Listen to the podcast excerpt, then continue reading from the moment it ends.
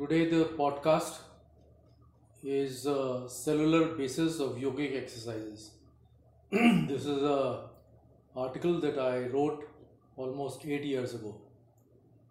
Yogic exercises are normally done to tone the body and the nervous system.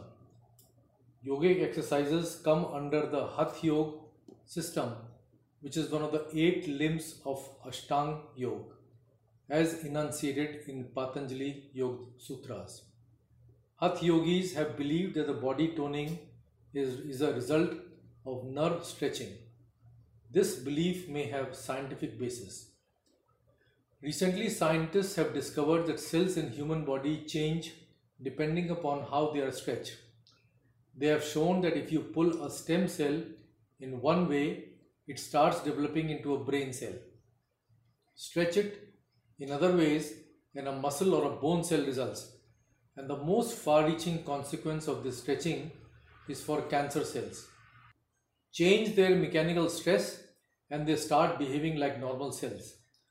The yogic exercises of stretching the nerves and toning the nervous system that ultimately affect the cells mechanically can therefore affect the body in a very positive way at the cellular level. Till now, the biological and medical community believed that whenever they wanted to know why a cell behaved in a certain manner, they needed only to identify the genes, proteins, and other chemical processes and pathways for the answers. Biological community considers chemical processes to be of paramount importance. However, in nature, all the forces are taken into account for a system's evolution, and the mechanical stress at cellular level is as important and prevalent as the chemical process. Scientists have also discovered that those, though the cells in human body are subjected to mechanical stress and strain in every part of the body, their native environment exerts the maximum effect on their growth and development. For example, a cell stressed in a certain way will not convert into a nerve cell if it's near a bone. The chances of it becoming a bone cell are higher because of the physical and chemical environment of the existing bone structure.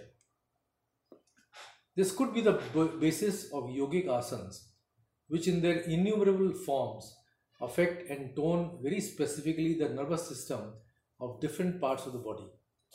Some like pranayam, nauli, which is gut wrenching, Shirsasana or the headstand, and focusing the eyes to the center of forehead in meditation affect the deep nervous system and could help in rejuvenating the body.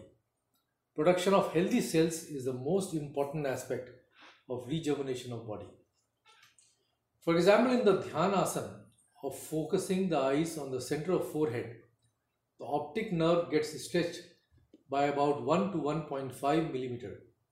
This stretching may help stimulate the pituitary gland since the optic nerve passes very close to it, therefore reaching before reaching the visual cortex at the back of the brain.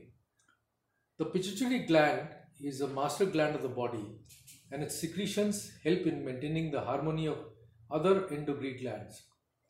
Besides, it secretes the oxytocin hormone, also called the happiness hormone, and almost all the sexual chemicals. Besides the yogic exercises, general exercises, exercise regime of running, walking or aerobic exercise may also help in the cell rejuvenation. The high that people who do regular exercises get could not only be because of the secretion of chemicals by the brain, but also because of the cell stretching. Similarly, the deep muscle massage may also help in stretching of cells, but should be done properly, otherwise, cells may convert into other and harmful cells. For example, scientists have also found that prior to formation of invasive tumors, the cellular matrix, matrix surrounding the regular cells became stiffer. This stiffening could be the result of physical or emotional stress. Thus, the change in microenvironment of cells with stress may be conducive to cancer formation. Scientists believe that one of the ways of curing cancer could be physical manipulation of this microenvironment.